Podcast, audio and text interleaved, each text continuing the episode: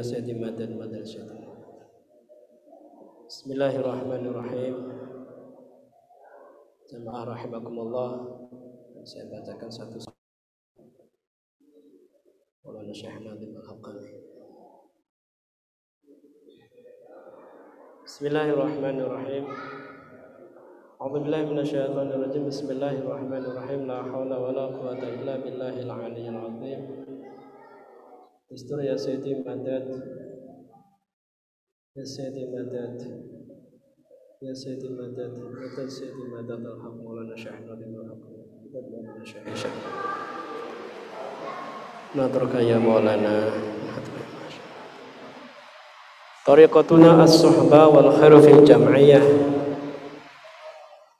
Tarekoh kita, jalan kita adalah as-suhbah, kebersamaan, asosiasi, wal khairu fil jam'iyah dan kebahagiaan itu senantiasa ada dalam satu jam'iyah, satu kebersamaan, satu kumpulan, satu komunitas. Ini yang senantiasa didengung-dengungkan, dinasihatkan selalu oleh guru-guru kita. Artinya kita senantiasa ketika sudah merasa menyadari sedang bertoleko tentunya kita harus senantiasa di sini menjaga kebersamaan. Karena itu merupakan hal yang terpenting dan bukan suatu kekuatan. Kebersamaan bersama dengan syekh kita bersamaan bersama Rasulullah bersamaan dengan Allah Subhanahu wa taala. Inilah kebersamaan dalam bimbingan. Yatafaddalu hadratu Maulana Sultanil Auliya qailan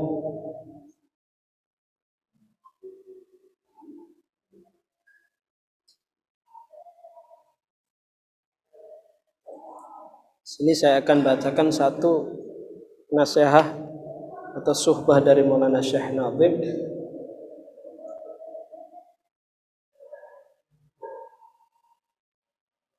Allah Azza wa Jalla yusharriful azmana wal amakin Allah syarafa lailatal jum'ah wa zadaha syarafan hadhihi sanah bi lailatul mi'raj wa narju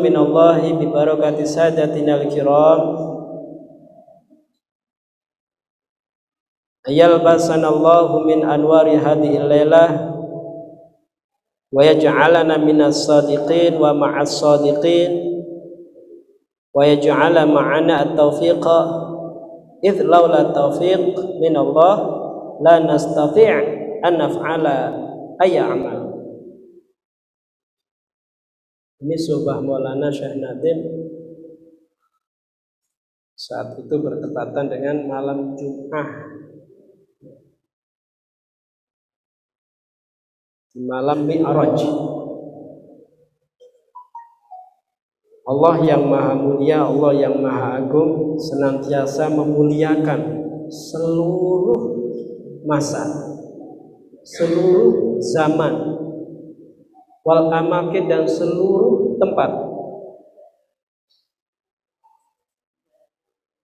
Allah telah memuliakan malam Jumat dan melebihkannya pada malam Jumat tersebut dengan satu kemuliaan di tahun ini yaitu dengan Lailatul Mi'raj, malam Mi'raj.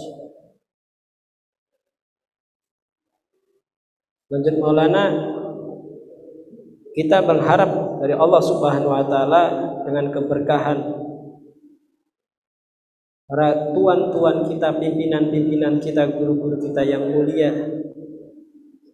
Senantiasa Allah menempatkan kita dan membusanai kita dengan cahaya-cahaya malam yang mulia ini dan semoga Allah menjadikan kita termasuk golongan orang-orang yang siddiq dan senantiasa bersama para siddiqin. Allah senantiasa memberikan menjadikan bersama kita satu taufik pertolongan. Karena jika tidak ada taufik dari Allah, kita tidak akan bisa melakukan amal apa pun. Jadi ini sangat menyeluruh hadirnya kita duduk di sini ini karena ada taufiknya Allah. Ada pertolongan Allah. Taufik mengalir menjelma pada Rasulullah terus para masyayikh dan setiap zaman taufik itu nggak pernah hilang senantiasa melimpah dan mengalir. Di sini ya perlu kita syukuri kita bisa melakukan hadir di majelis untuk berzikir kepada Allah. Berarti ini hal yang mulia satu kemuliaan. Kemuliaan siapa nih kemuliaan Allah. Hadir di sini. Kemuliaan Allah hadir. Tempatnya mulia, zamannya mulia, yang hadir pun mulia. Amin. Ini ajaran guru kita seperti itu, ajaran Rasulullah seperti itu. Jadi kita jangan sampai kehilangan kesadaran terkait kemuliaan Allah. Dan setiap saat itu hadir. Makanya tanpa ada bimbingan spiritual yang mengajarkan, membimbing seperti ini, tentunya kita akan tidak tidak akan bisa merasakan kehadiran kemuliaan itu. Sehingga nantinya rasa syukurnya berkurang. Makanya kita bersyukur. Kita berusaha terus melaksanakan apa yang diadabkan. Itu menjaga kemuliaan. Kemuliaan diri kita, kemuliaan tempat yang kita hadiri. Insyaallah jadi sebab kemuliaan buat semuanya. Amin. Kama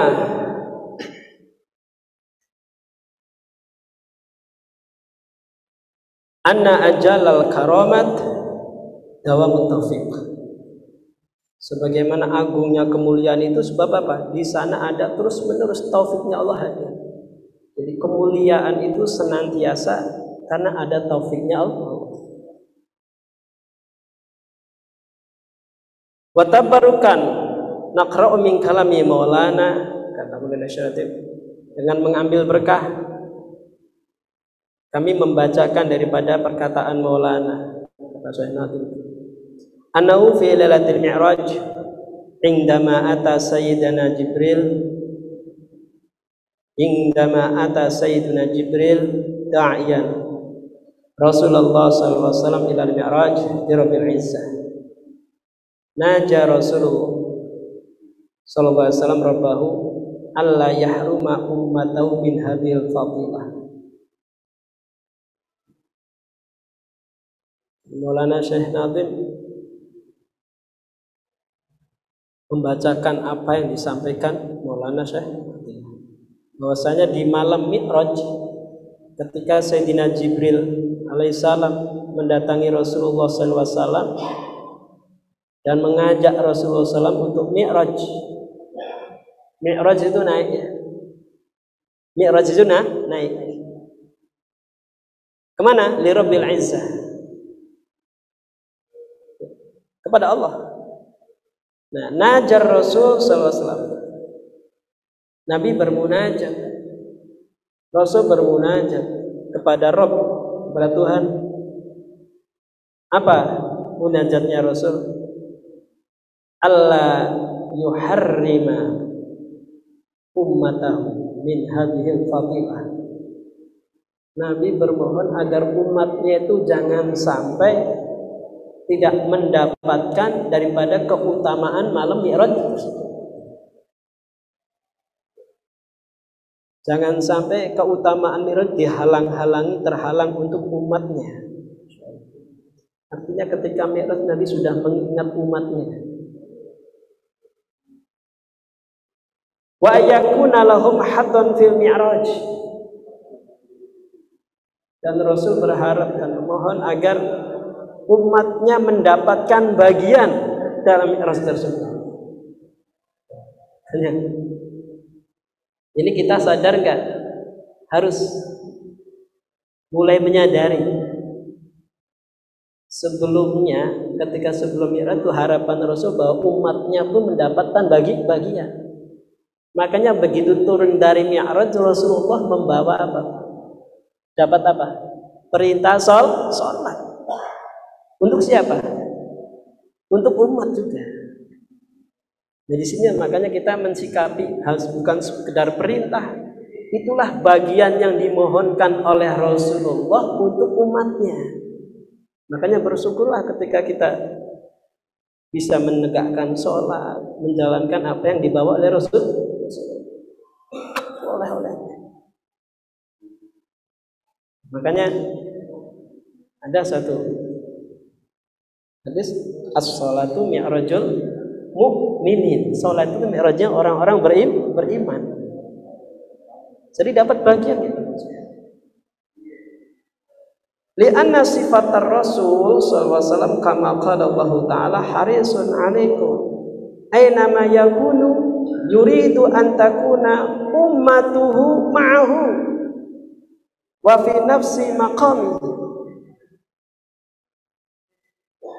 karena Nabi itu punya karakter sayang sekali sama umat umatnya maka senantiasa apa yang diharapkan oleh Rasul oleh Nabi Beliau senantiasa mengharapkan agar umatnya itu senantiasa bersama beliau. Wafi nafsi makami dan bersama makamnya ber istimewanya kita. Makanya Bapak Ibu rahimakumullah, kita ini ketika berada dalam satu torekoh, kita bersama Syekh itu bersama Rasul Rasulullah. Ya, ini penting sekali.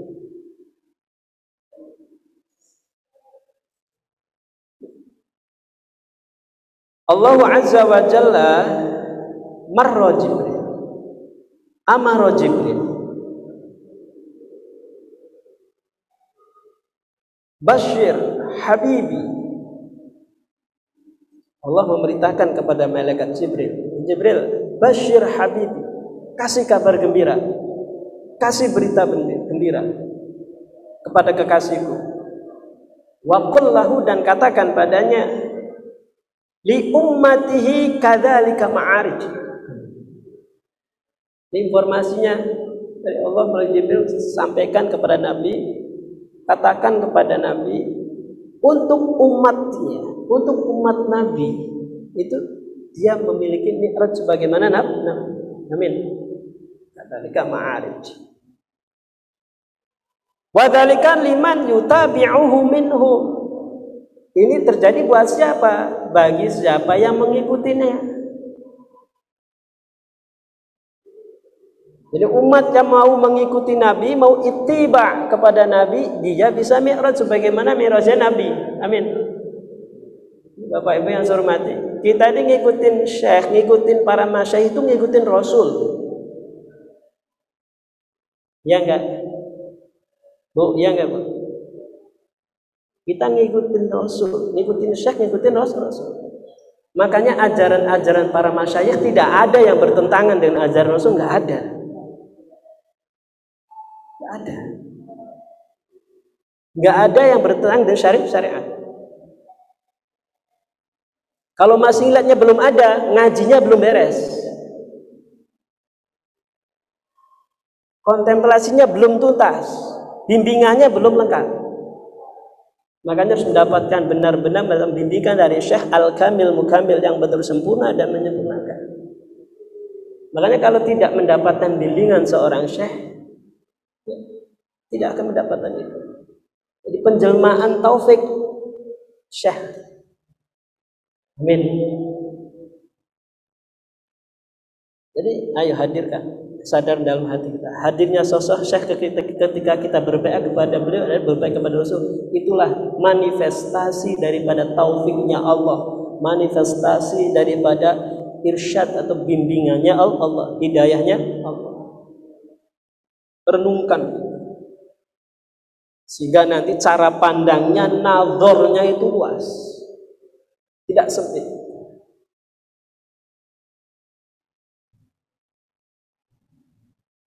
Wa nahnu la nastati'u an nutabi'a rasul.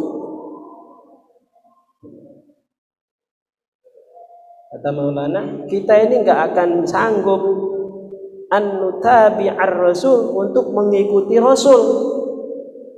Al-an saat ini, saat ini kita tidak akan bisa ngikutin Nabi itu nggak sanggup.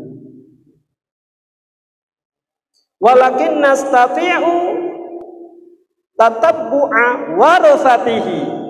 Tapi kita akan bisa mengikuti pewarisnya Rasul. Mana? Coba apa itu? Jadi ini ujuk-ujuk jangan seperti tetangga sebelah. Langsung aja ngikut Nabi, langsung aja hadis, langsung aja. Betul nggak bu? Banyak yang begitu. Akhirnya ngikutin egonya, ngikutin pahamnya sendiri. Padahal ulama-ulama pewaris Nabi sekelilingnya banyak. Para aulia hadir. Kata Maulana, kita tidak akan sanggup untuk mengikuti Nabi, mengikuti Rasul saat ini. Tapi kita bisa mengikuti pada para pewarisnya Rasul. Waman ittaba'al warith minhu kanahu ittaba'ar Rasul. Siapa yang mengikuti pewaris daripada Rasul, ka'annahu ittaba'ar Rasul Sesungguhnya dia mengikuti Rasul Rasul fi hayatihi pada masa hidupnya Rasul. Siapa ya pewaris Rasul? Yang mewarisi ilmu-ilmu risalah, ilmu nubuah ini para aulia.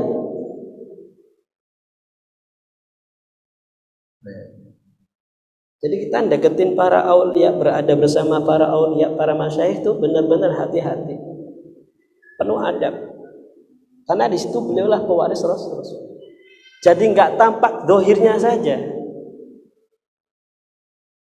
Jadi terus melimpah tuh. Ilham-ilham. Kalau pada Nabi itu namanya wahyu. Pada para awliya pewaris ilham-ilham terus mengalir. Waridat-waridat melimpah. Itu yang senantiasa pres terus menjadi bimbingan buat umat. Nah, kalau ngikutin beliau sebenarnya senantiasa akan harusnya dinamis, hatinya tenang, kondusif setiap zaman. Amin.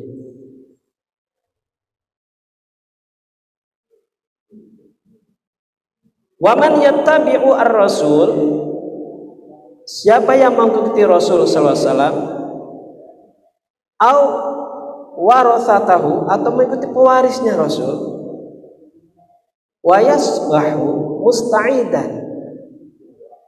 Ta'tihi malaikatur rahmah fi ihdal layali da'iyatan lahu lil mi'raj. Orang yang mengikuti Rasul sallallahu alaihi wasallam atau pewarisnya Rasul dia akan jadi orang yang sudah disiapkan. Musta'id disiapkan. Orang yang siap Untuk apa? Nanti taktihi malaikatur rahmat. Malaikat rahmat akan hadir kepadanya dalam satu malam.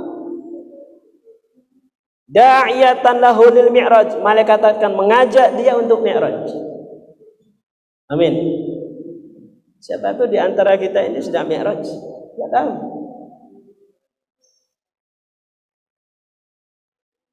Jadi ajaran guru kita buat umat Rasul masih dapat ya, ada kebahagiaan untuk apa? Mid mi'raj. Naik. Perlu bimbingan nggak nih? Perlu bimbingan nggak? Lu Rasulullah SAW ketika Isra Mi'raj dengan siapa? Malaikat Jibril alaihissalam pakai buruk, ya enggak? Terus sampai di level sampai hingga mau ke Sidratul Muntaha ada batas malaikat Jibril tidak ikut serta. Kan begitu. Karena bukan wilayahnya. Yang di sini kita bisa demikian. Amin. Ikutin bimbingan. Makanya ini dalam satu sohbah Walana Syekh Faiz salah satu keistimewaan para masyayikh Nasyabandiyah beliau beliau yang masih walau masih masih ada itu bisa sholat bersama Rasulullah bersama Sayyidina Abu Bakar di arsy. Gak ada yang tahu selain aulia maka masyayikh nasyabati gak ada yang tahu. Ini istimewa. Mudah-mudahan kita kebagian itu. Amma idza arada ay ya'ruja duna ay yatakhallasa min nafsihi fahada mustahil. Adapun ketika menghendaki mau pengen mi'raj tapi tanpa membersihkan egonya, tanpa membersihkan nafsunya, ini mustahil. Jadi ketika mi'raj itu kondisinya sudah dibersihkan, disiapkan. Bersih. Wa yakunu qad hurima minal maqamat al-ula. Kalau masih kotor kan terhalang daripada makom-makom yang tinggi itu terhalang. Yo. Wa yaqulu Maulana Syekh qala ta'ala fil Qur'anil Karim wala rabbin wala yabisin illa fi kitabim mubin.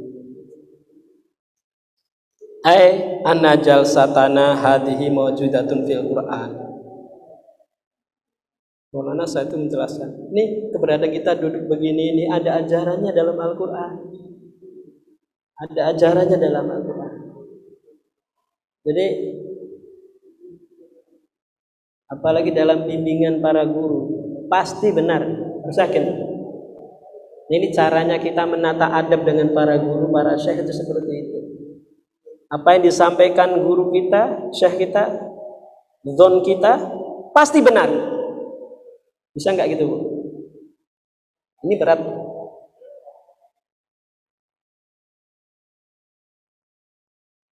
Ini para santri kalau diajarkan ilmu begini. Seperti para masyayikh ngajar seperti itu. Makanya namanya pesantren itu dulu. Ngajarin santrinya itu adalah ala aulia, cara-cara aulia. Adab yang pertama punya prasangka baik kepada syekh, kepada gurunya, kepada kiainya sehingga apa yang disampaikan harus yakin pasti benar. nggak ada kritik. Dulu. Sekarang masih ada nggak? Masih ada. Masih ada. Yang meniadakan siapa? Pikiran kita. Kenapa masih ada? Para aulia masih ada kok. Betul nggak? Ila yaumil kiamah aulia itu para wali ada.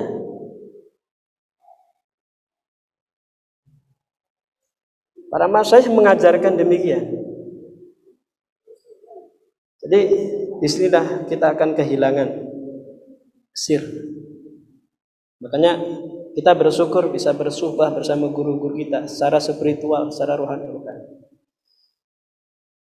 Wa kam insan yati wa bi ayyi syai'in natakallam wa may yastafidu minhum Kula hadha madkurun fil Quran. Kullun hadha madkurun fil Quran. Semuanya itu disebutkan di dalam Al-Qur'an. Kullu syai'in mawjudin fil Quran. Segala sesuatu ada di dalam Quran. Kadzalika yujadu fi Isra wa Mi'raj. Demikian juga peristiwa Isra dan Mi'raj ditemukan ada dalam Quran. Wa fakhrul kainati sallallahu alaihi wasallam kana yu'rafu min rubi wal yabis. Keagungannya Rasulullah itu semuanya dikenal oleh seluruh alam yang kering yang basah itu semuanya kenal wa kadzalika kana yu'ti liwarasatihi mimma ya'lamuhu minal umur al madhkura fil Qur'an minal ahdath wal ahwal demikian pula para pewaris nabi para ulama-ulama, para ulia yang mewarisi ilmu kenabian, ilmu dua, semuanya mendapatkan apa yang ada disebutkan dalam Al-Quran, diajarkan. Peristiwa-peristiwa, segala kondisi. Wa min baqiyati kullil umur al-wajib ma'rifatuha jumlatan atau tafsilan. Segala sesuatu Semuanya dikenalkan, dikasih tahu. Wadalika li ajli tabligh. Kenapa disampaikan? Karena untuk disampaikan, untuk tabligh. Idza udzina lahum bil kalam. Ketika mereka sudah mendapatkan izin untuk berbicara, menyampaikan, yaitu informasi-informasi ilmu-ilmu segala sesuatu yang dilimpahkan kepada Nabi, Nabi limpahkan kepada para pewarisnya, disampaikan. Wa kama anna warithar Rasul sallallahu alaihi wasallam ya'lamu kullal umur al wajib ma'rifatuha jumlatan aw tafsilan. Sebagaimana bahwa pewaris Rasul itu mengetahui segala sesuatu yang sudah semestinya dikenalinya baik secara jumlah, secara global ataupun secara detail. Ini Bapak Ibu yang saya hormati, ini nasihat kita seperti itu. Dari ilmunya para aulia itu bukan sekedar global detailnya tadi karena sumbernya dari sana. Melimpahnya dari dari sana. Bukan mencerap dari luar kemudian dikonsep. Jadi ilmunya bukan konseptual ya. Bukan konseptual bukan teoritis. Tapi hudur by present. Kehadiran. Apa yang melimpah apa yang bertajali hadir di hadapan sebagaimana Rasulullah begitu? Rasulullah menerima wahyu mengucapkan ayat-ayat itu sampai ke sana. Mengetahui. Makanya Rasulullah Nabi bukan menafsir. Melihat realitas.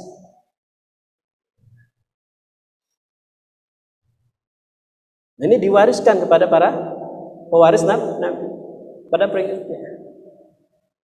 Makanya orang-orang yang senantiasa bersama dengan beliau-beliau, Insya Allah kecipratan itu.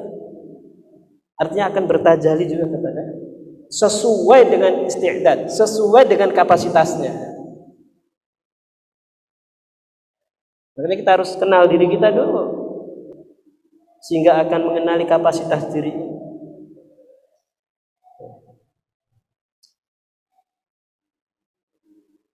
Allahumma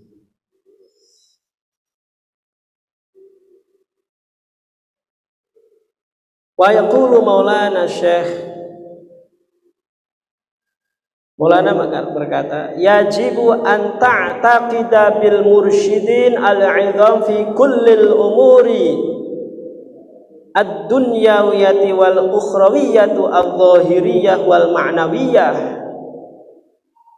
Yajibu sudah semestinya. Wajib tuh bahasa syariatnya wajib bahasa syariatnya sudah semestinya. Wajib untuk apa? Beriktikat meyakinkan kepada para mursyid yang agung. Fi kulli umur dalam segala hal. Baik urusan-urusan dunia akhirat zahir maknawi. Wa ala hisabi i'tiqadika tajiduhu nah sesuai dengan kadar dengan ukuran etikat engkaulah kamu bisa menjumpai mereka. Ayo kekuatan etikat kita keyakinan kita kesungguhan kita terhadap para mursyid itu sebatas apa? Sebatas itulah kita mendapatkan beliau-beliau.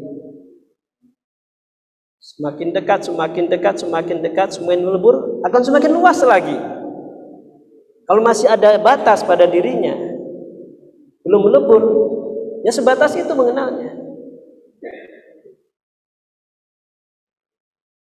Wa idza ittakhadta syekhon jika kamu menjadikan seorang syekh wa mursidan dan seorang mursyid Fatamassak bihi. Kata Maulana, ketika kamu sudah memegang, sudah menjadikan satu syekh, punya satu mursyid, punya satu syekh, fatamassak, peganglah kuat-kuat. Tamasuk. Fatamassak bihi, berpeganglah pada dia. Haqqat tamasuk dengan berpegang yang sungguh-sungguh. Allahumma Muhammad. Ini prinsip pertama nih. Ajaran guru kita. Wa ba'daha dan setelahnya la tahkumu fil umur. Setelah itu kamu jangan mutusin urusan untuk kamu sendiri. Insyaallah. Bal utruk al hukma limursyidika. Tapi serahkan, biarkan urusanmu serahkan kepada mursyid kamu.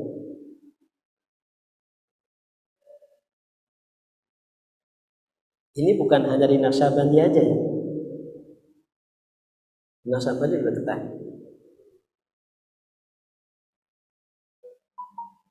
Id annahu a'lamu bil ahkam. Karena beliau itu sungguh lebih tahu lebih tahu dengan segala keputusan. Wa bima yakunu awalan yakun. Wa bima yakuna aw yakun. Wa ila law ja'alta nafsaka hukman tawakkal li nafsika. Wa man waqul nafsihi faqad halaka. Kalau tidak berpegang sepenuhnya menjadikan Syekh Mursyid sebagai pegangan sesungguhnya maka nanti jika kamu menjadikan nafsu kamu ego kamu sebagai penentu hukum-hukumnya terserahkan kamu kamu akan berserah pada ego kamu siapa yang berserah berserah menyerahkan kepada egonya bakal halaka dia akan rusak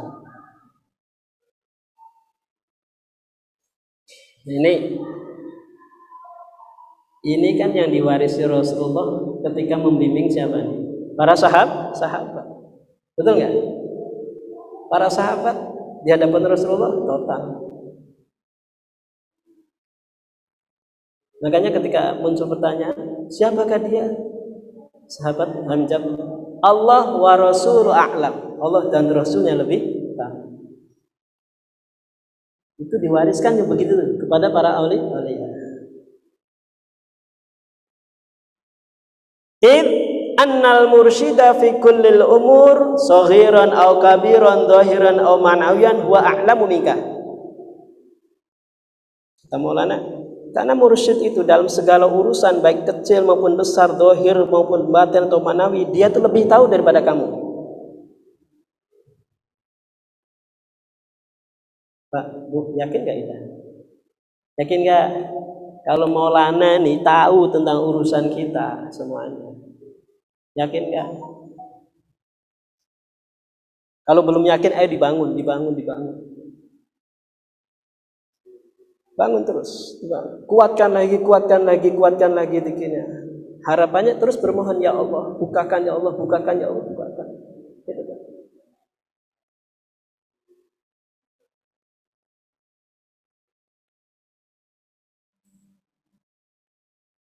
Banyak dalam sebuah yang lain sering dikatakan, walaupun syekh kita itu jauh, menjauh di sana, kamu ada di mana itu tetap sampai. Irsyadnya itu sampai, bimbingannya itu sampai. Makanya kita jaga hati Robito dengan hati kita ini. Wa yaqulu Maulana Maulana mengatakan anallaha yu'ti al-fahma li hadhil umur liman yastami'u. Allah memberikan pemahaman kepada urusannya demikian ini yang tadi itu ya. bagi siapa? Bagi orang yang mau mendengar.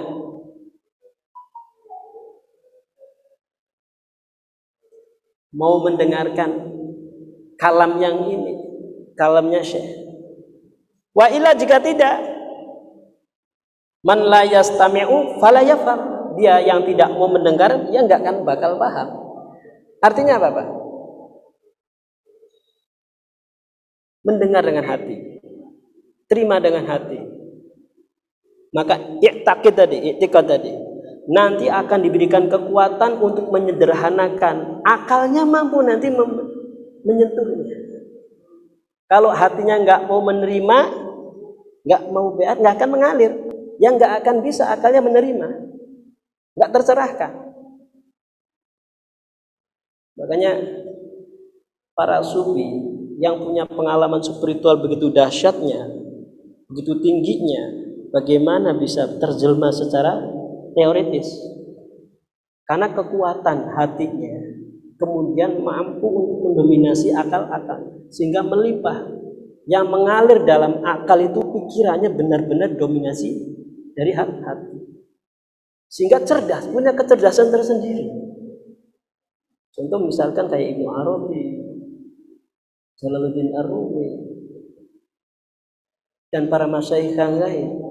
Itu ekspresi-ekspresi daripada spiritnya, pengalaman spiritnya yang terjelma secara fisik, muncul dikir-dikir sehingga bisa dipahamkan secara rasional juga. Membuat pendekatan-pendekatan karena kecerdasan dari akalnya yang mampu menyederhanakan pengalaman spirit spiritual. Nah semua itu ada fasilitasnya. Nah di sini simak itu penting nih mendengarkan.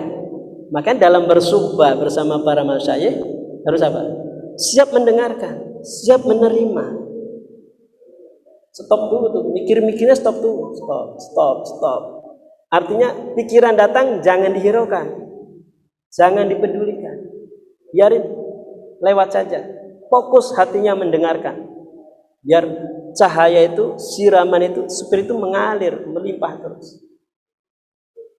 Sebab kalau misalkan mikir saat Syekh menyampaikan, protes terus itu. Walaupun fisiknya diam, batinnya ngeyel. Ya enggak sih, ya enggak sih, ya enggak akalnya wah nafsunya udah ngeyel terus itu lagi rame ramenya begitu yang masuk siapa kira-kira malaikat hadir iblis hadir juga iblis lebih kuat lagi nanti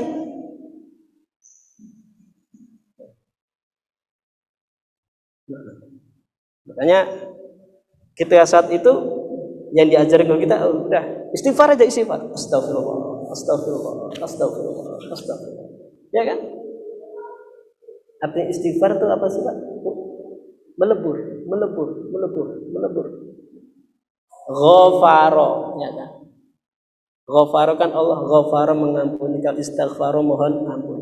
Kata ghafaro, melebur, melebur.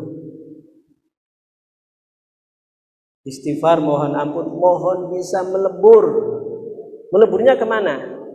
Kalau mohon ampun kepada Allah, melebur kepada rahmatnya Allah. Betul nggak?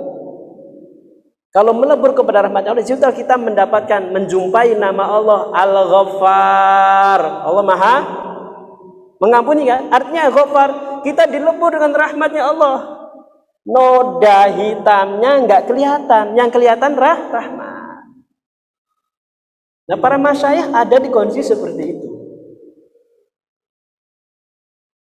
Makanya diajarkan kita meleburlah bersama syekh kita. Meleburlah karena syekh kita nggak bawa dirinya, nggak bawa egonya. Bersama para masyayikh melebur sana. Bersama rahmat Allah. Sehingga itu kan kekuatan, itu namanya Tariqatu nafis sohbah. Kebersamaan kan? Maka jadi kekuatan, iblis nggak akan berani masuk. Tapi ketika masih ada batas, aku-aku, syekh-syekh, aku-aku, engkau-engkau, mudah ini akan diserobot oleh iblis. Naudzubil tergelincir. Inilah pentingnya, perlunya kita terhadap sang mursyid.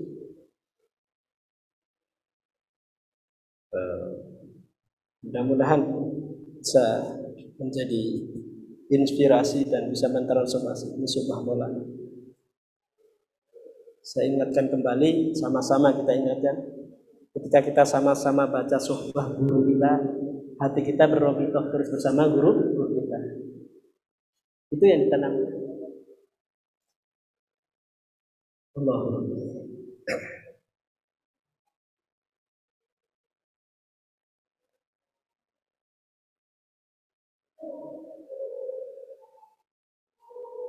Saya ulangi wa yaqulu maulana innallaha yu'til fahma li hadhil umur liman yastami'u wa illa man la yastami'u fala yafham. Orang yang enggak mau mendengar, mau menyimak, tidak mau nyimak maka dia akan tidak tidak akan bisa paham.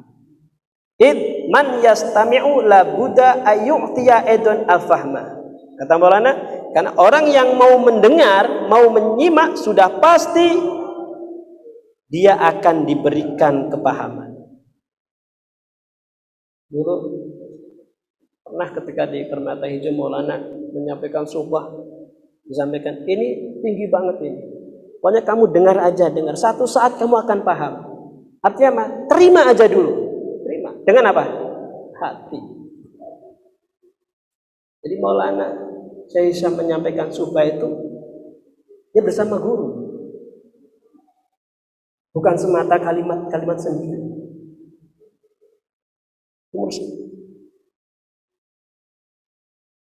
Ini adab nih, adab. Makanya adabnya para ulama kan demikian.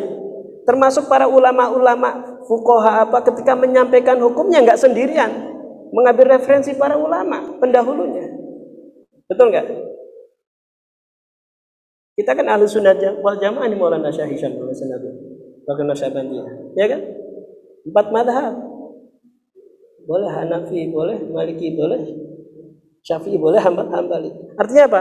Sampai dalam ketetapan hukum tetap fikih itu merefer kepada imam-imam madhab karena beliau beliau lah pewaris dalam hal syariat syariat. Orang bertorekot itu begitu. Ikutin gurunya ya kan. Jadi di sini kita mengenali oh, betapa hati-hatinya para masyayikh guru-guru kita ini dalam segala hal untuk menjaga syariat syariah. Muhammad sallallahu Muhammad.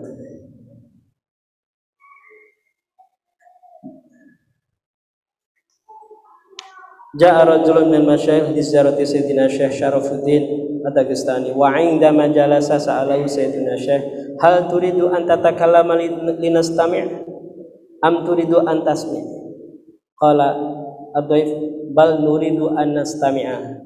Id annana nastamidu min bahrikum.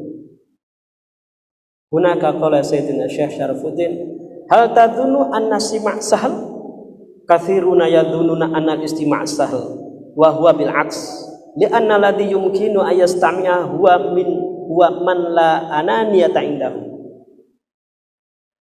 Maulana Syekh menjadikan satu cerita. Ada seseorang mendatangi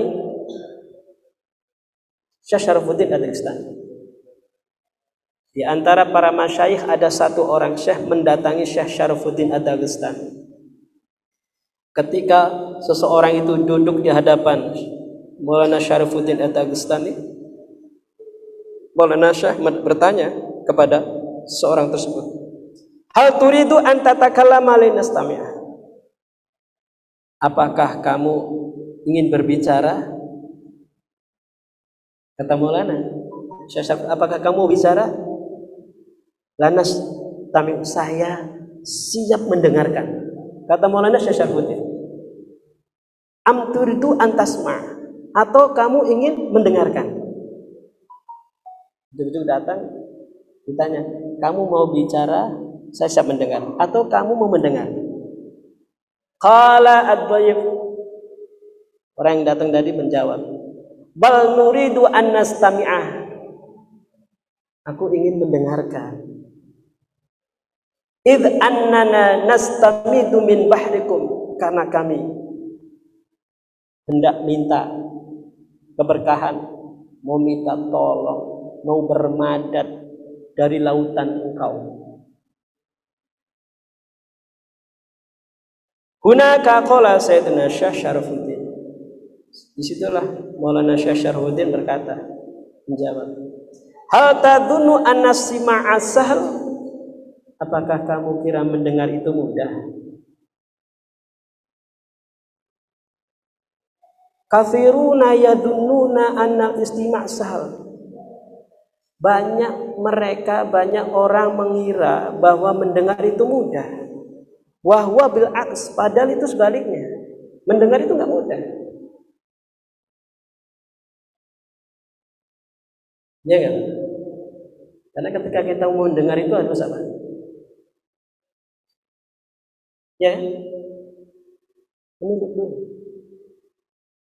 Kata Maulana, li'anna alladhi yumkinu ayastami'a huwa man la ananiyata indahu. Karena orang yang memungkinkan yang bisa untuk mendengar dia adalah orang yang tidak dengan egonya. Tidak ada ananiyah keakuannya.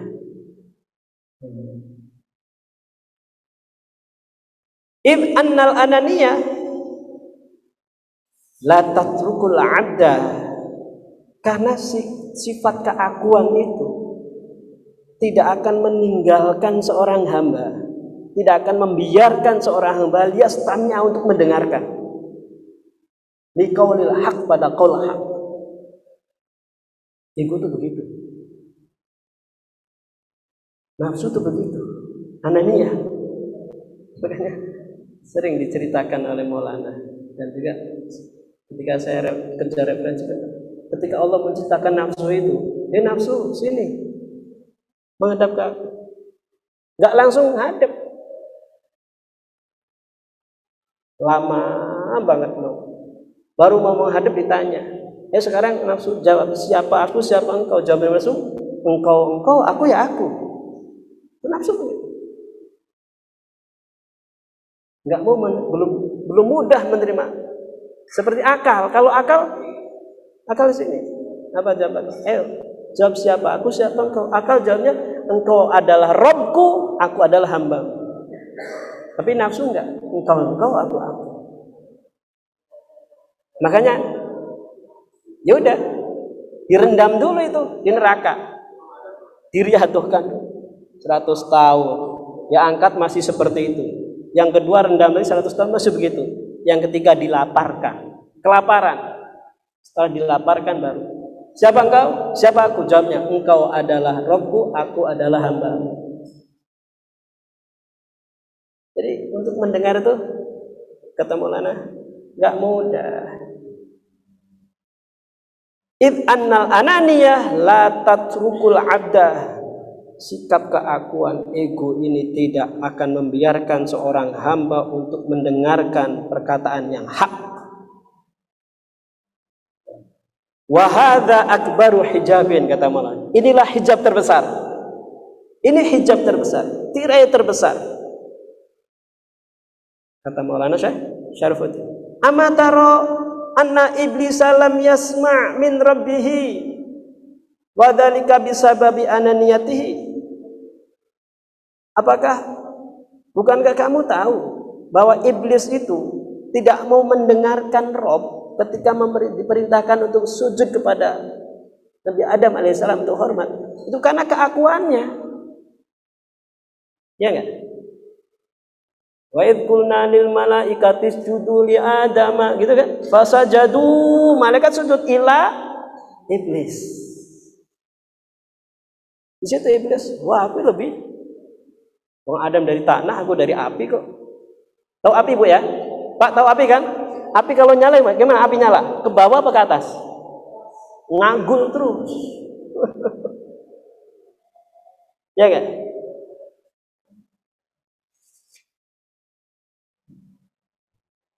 Yuk. Sebentar manusia kan lengkap ya. Unsur apinya ada, unsur tanahnya ada, airnya ada, unsur udaranya ada. Maka unsur apinya direndahkan, ananiyahnya nanti bisa mau mendengar.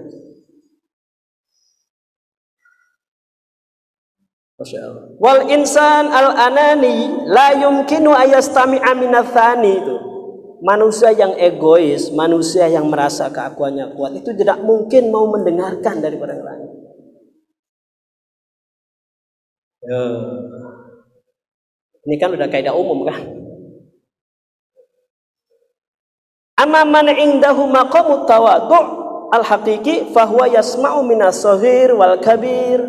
Adapun orang yang di sisinya memiliki makom ketawaduan ya, kata Maulana punya tawaduk yang hakiki tawaduk yang benar-benar fahuwa yasma'u dia mau mendengar minasogir walau dari yang kecil wal kabir yang besar mau mendengar id kaifa tasma'u minar rajul idza lam taqaddamhu 'alaika wa illam tarahu a'la minka ilman wa hukman wa amalan wa martabatan hunaka indama tatanazzalu tasma'u minhu wa ila fa innaka tad'i annaka afdalu min Masya Allah.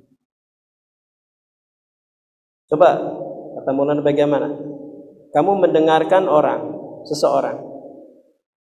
Ketika orang itu emang jadi pimpinan kamu, baru mau mendengar. Kalau bukan enggak. Ya dari pendahulunya paling jadi komandannya baru mau didengar. Kalau bukan enggak. Jadi pimpinannya baru dengar. Kalau bukan enggak. Wa ilam tarahu ala kalau kamu tidak melihat dia itu lebih tinggi dari kamu, ilmunya ataukah amalnya atau martabatnya, gunaka indama tatanazu tasma. Di situ kamu tidak baru mau mendengar. Kalau enggak seperti itu ya enggak akan mendengar. Wa ila fa innaka tad'i kalau dia rendah dari kamu, kamu akan mengaku bahwa kamu lebih utama daripada dia. Nah, ini belum tawadu kalau begini kata, kata Maulana. Tawadu yang hakiki itu yang kecil juga siap didengarkan. Dari yang kecil didengarkan, yang besar didengarkan. Walidah oleh karena itu man la tanzilu indahu la yastafidu min ahlil haqiqah wala minal rabbaniyah makanya orang yang tidak menempati pada sifat tawaduk tadi maka dia tidak akan bisa mengambil faidah daripada ahli hakikat. Tidak bisa mendapatkan limpahan-limpahan robani tidak akan bisa mendapatkan limpahan.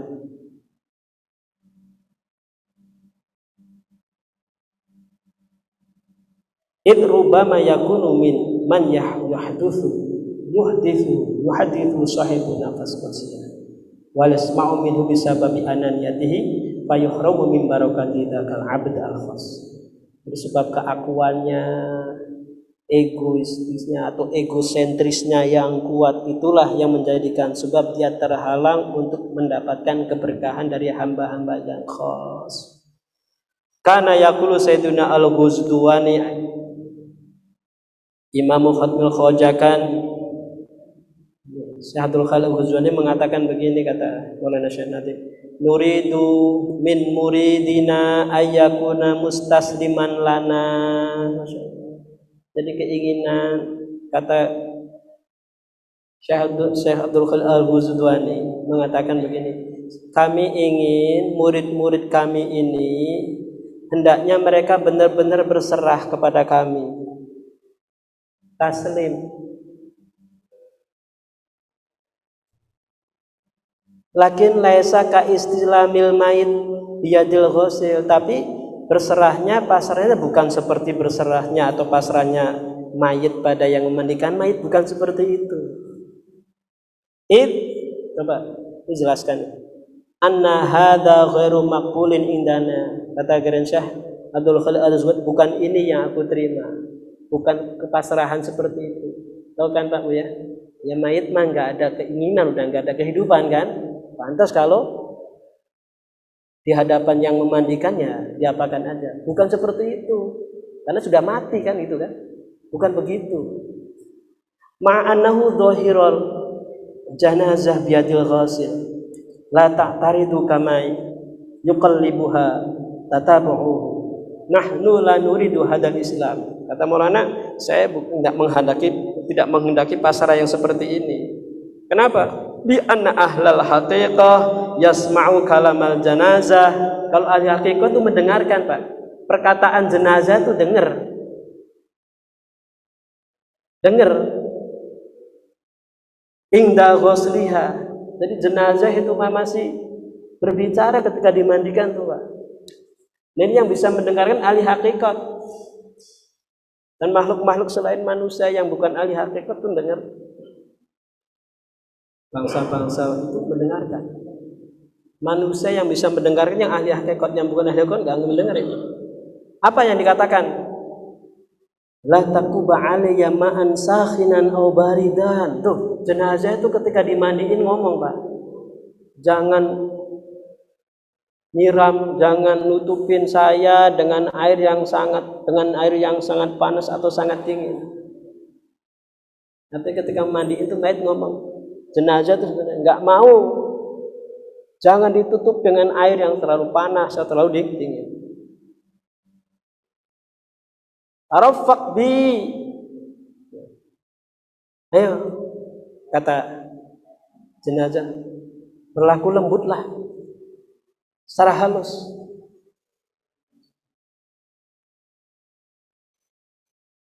Wala tamsakuni bisyiddatin jangan neken-neken saya dengan terlalu kencang.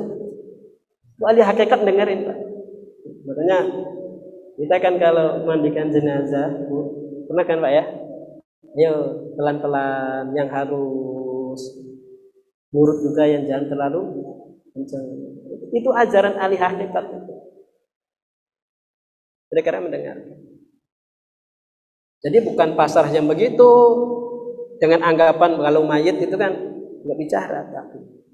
Wa yaqulu sayyiduna sya anna man yuridu ayana latil kal hidayah wa maqam haqqil haya fid dunya wa maqam mutu qabla an tamutu fil hayat yajibu ayakuna indal mursyid mitral jamadat. Maksudnya begini pasrahnya seperti apa? Kata kata Syekh Abdul Syekh Abdul Khalid orang yang kata Maulana Syekh Abdul Khalid Al Ghazali orang yang menghendaki Orang yang ingin memperoleh hidayah tersebut dan makom kehidupan yang hakiki di dunia dan makom mutu qabla antamutu mati sebelum mati dalam kehidupan. Makom itu. Maka wajib apa? Ayyakuna indal mursyid. Hendaknya dia ada di sisi mursyid itu mithlal jamadat. Seperti benda-benda padat itu ya. Kayak batu-batuan nggak ada ngeyel. Dah. Jadi lebih apa lagi? Kawarakotin ya bisatin seperti kertas yang kering ya. Yahmilu halawa yang bisa dibawa diembus oleh angin. Wayadrubuha huna wa hunaka. Bisa ke bawah sana ke bawah sini. Sumayarmid ke lagi tinari di dalam api layas turu minha sautun. Nggak ada suara keluar nggak ada. Kalau jenazah kan masih ada suara. Suara wahadihi a'la sifatun. A'la sifatin lil murid al makbulah inilah kualitas atau murid yang tinggi derajatnya yang diterima. Inda sadatin naqsyabandiyyin di sisi para pimpinan-pimpinan Naqsyaband Wa yajibu 'alal murid ayu hayyi'a nafsahu daiman li taklifi syekh lahu li ayyi amrin. Jadi seorang murid itu hendak mempersiapkan dirinya selamanya li taklifi syekh terhadap apa? Apa yang ditaklif diperintahkan oleh syekh kepadanya. Li ayyi amrin urusan apa pun. Wa yaqulu law yukallifuni syaikhi wa mursyidi bi hadzal amri hal astati'u an aquma bihi am la? Kata Maulana Sayyid mengatakan coba sekiranya syekhku memerintahkan kepadaku mursyidku memerintahkan kepadaku dengan bihadal amr perintah ini apakah aku mampu untuk menjalankannya atau tidak Rubama yakumu bihil murid wa yakunu hunaka itrad fi qalbihi. Terkadang ada murid yang menegakkan melaksanakan ya, tapi fi qalbi itirad dalam hatinya berpaling. Dohirnya iya iya iya, hatinya melengos. Ada wala yastati'u ayyudhirahu dan tidak sanggup untuk menampilkannya. Walakini syekh ya'lamu, tetapi syekh itu tahu. Tahu syekh itu. Di hatinya berpaling itu tahu gitu. Wa yasma'u hadal i'tirad dan mendengarkan keberpalingan itu mendengarkan. Walau lam yatakallam bihi walaupun tidak mengatakannya. Masyaallah. Walihada sabab la yataraqqa al-murid. Nah dengan sebab inilah dohirnya iya, batinya berpaling. Inilah yang jadi sebab murid itu nggak naik, nggak meningkat, nggak bisa mi'raj. Wah ini saya banget ini, saya banget ini. Ya. Oh, malam tidurmu. saya Allah. Astagfirullahaladzim Li'annahu la yazalu al-amir wan nahi bil murid nafsahu.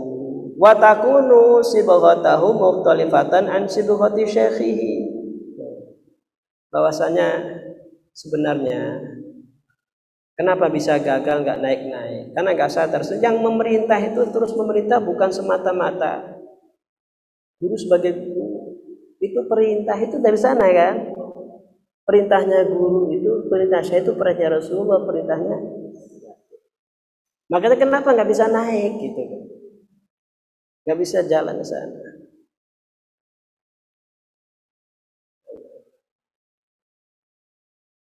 Watakunu sibghatuhu mukhtalifatan an sibghati syekhihi. Bisa coraknya macam-macam. Wa yaqulu Maulana Syekh inda kulli lahdatin yujadu itu. Dalam setiap kejapan, setiap lirikan kata Maulana itu didapatin ada yang namanya kontradiksi. Pasti ada. Kadalika ma'akul nikmatin minani aham yakunu itu. Setiap nikmat pun yang hadir coba lihat ada kontradisinya. Idla tahlu al awqat wan ni'am minal abad karena seluruh waktu itu tidak bisa lepas daripada apa? Waktu dan kenikmatan tidak lepas daripada adanya kontradiksi. Pasti ada.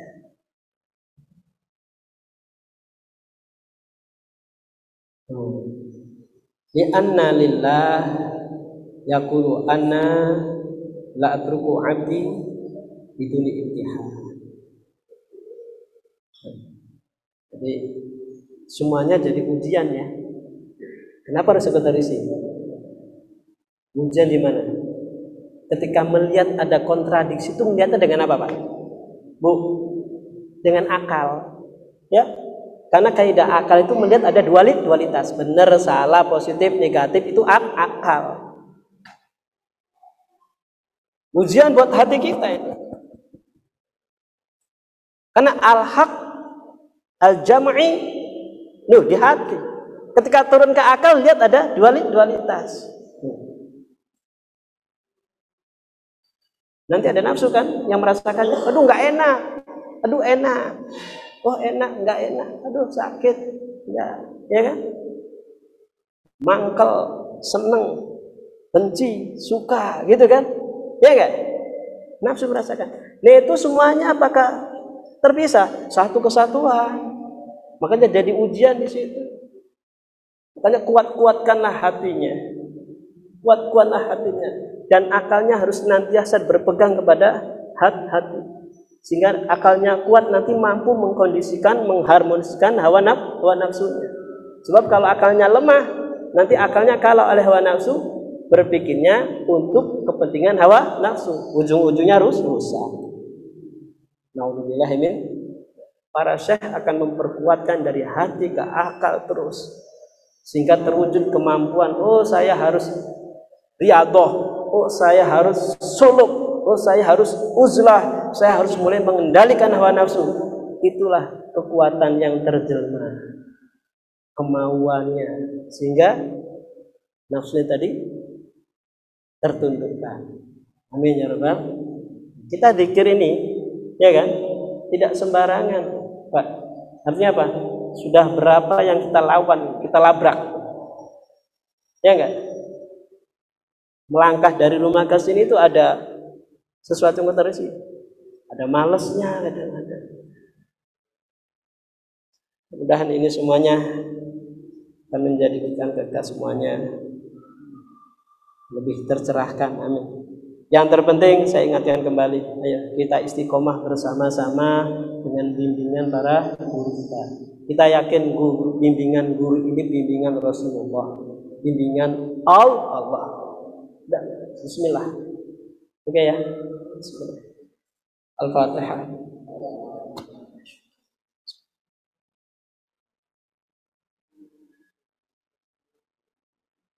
Alhamdulillah rabbil alamin subhanaka allahumma bihamdika asyhadu an la ilaha illa anta astaghfiruka wa atubu Allahumma ighfir lana Assalamualaikum warahmatullahi wabarakatuh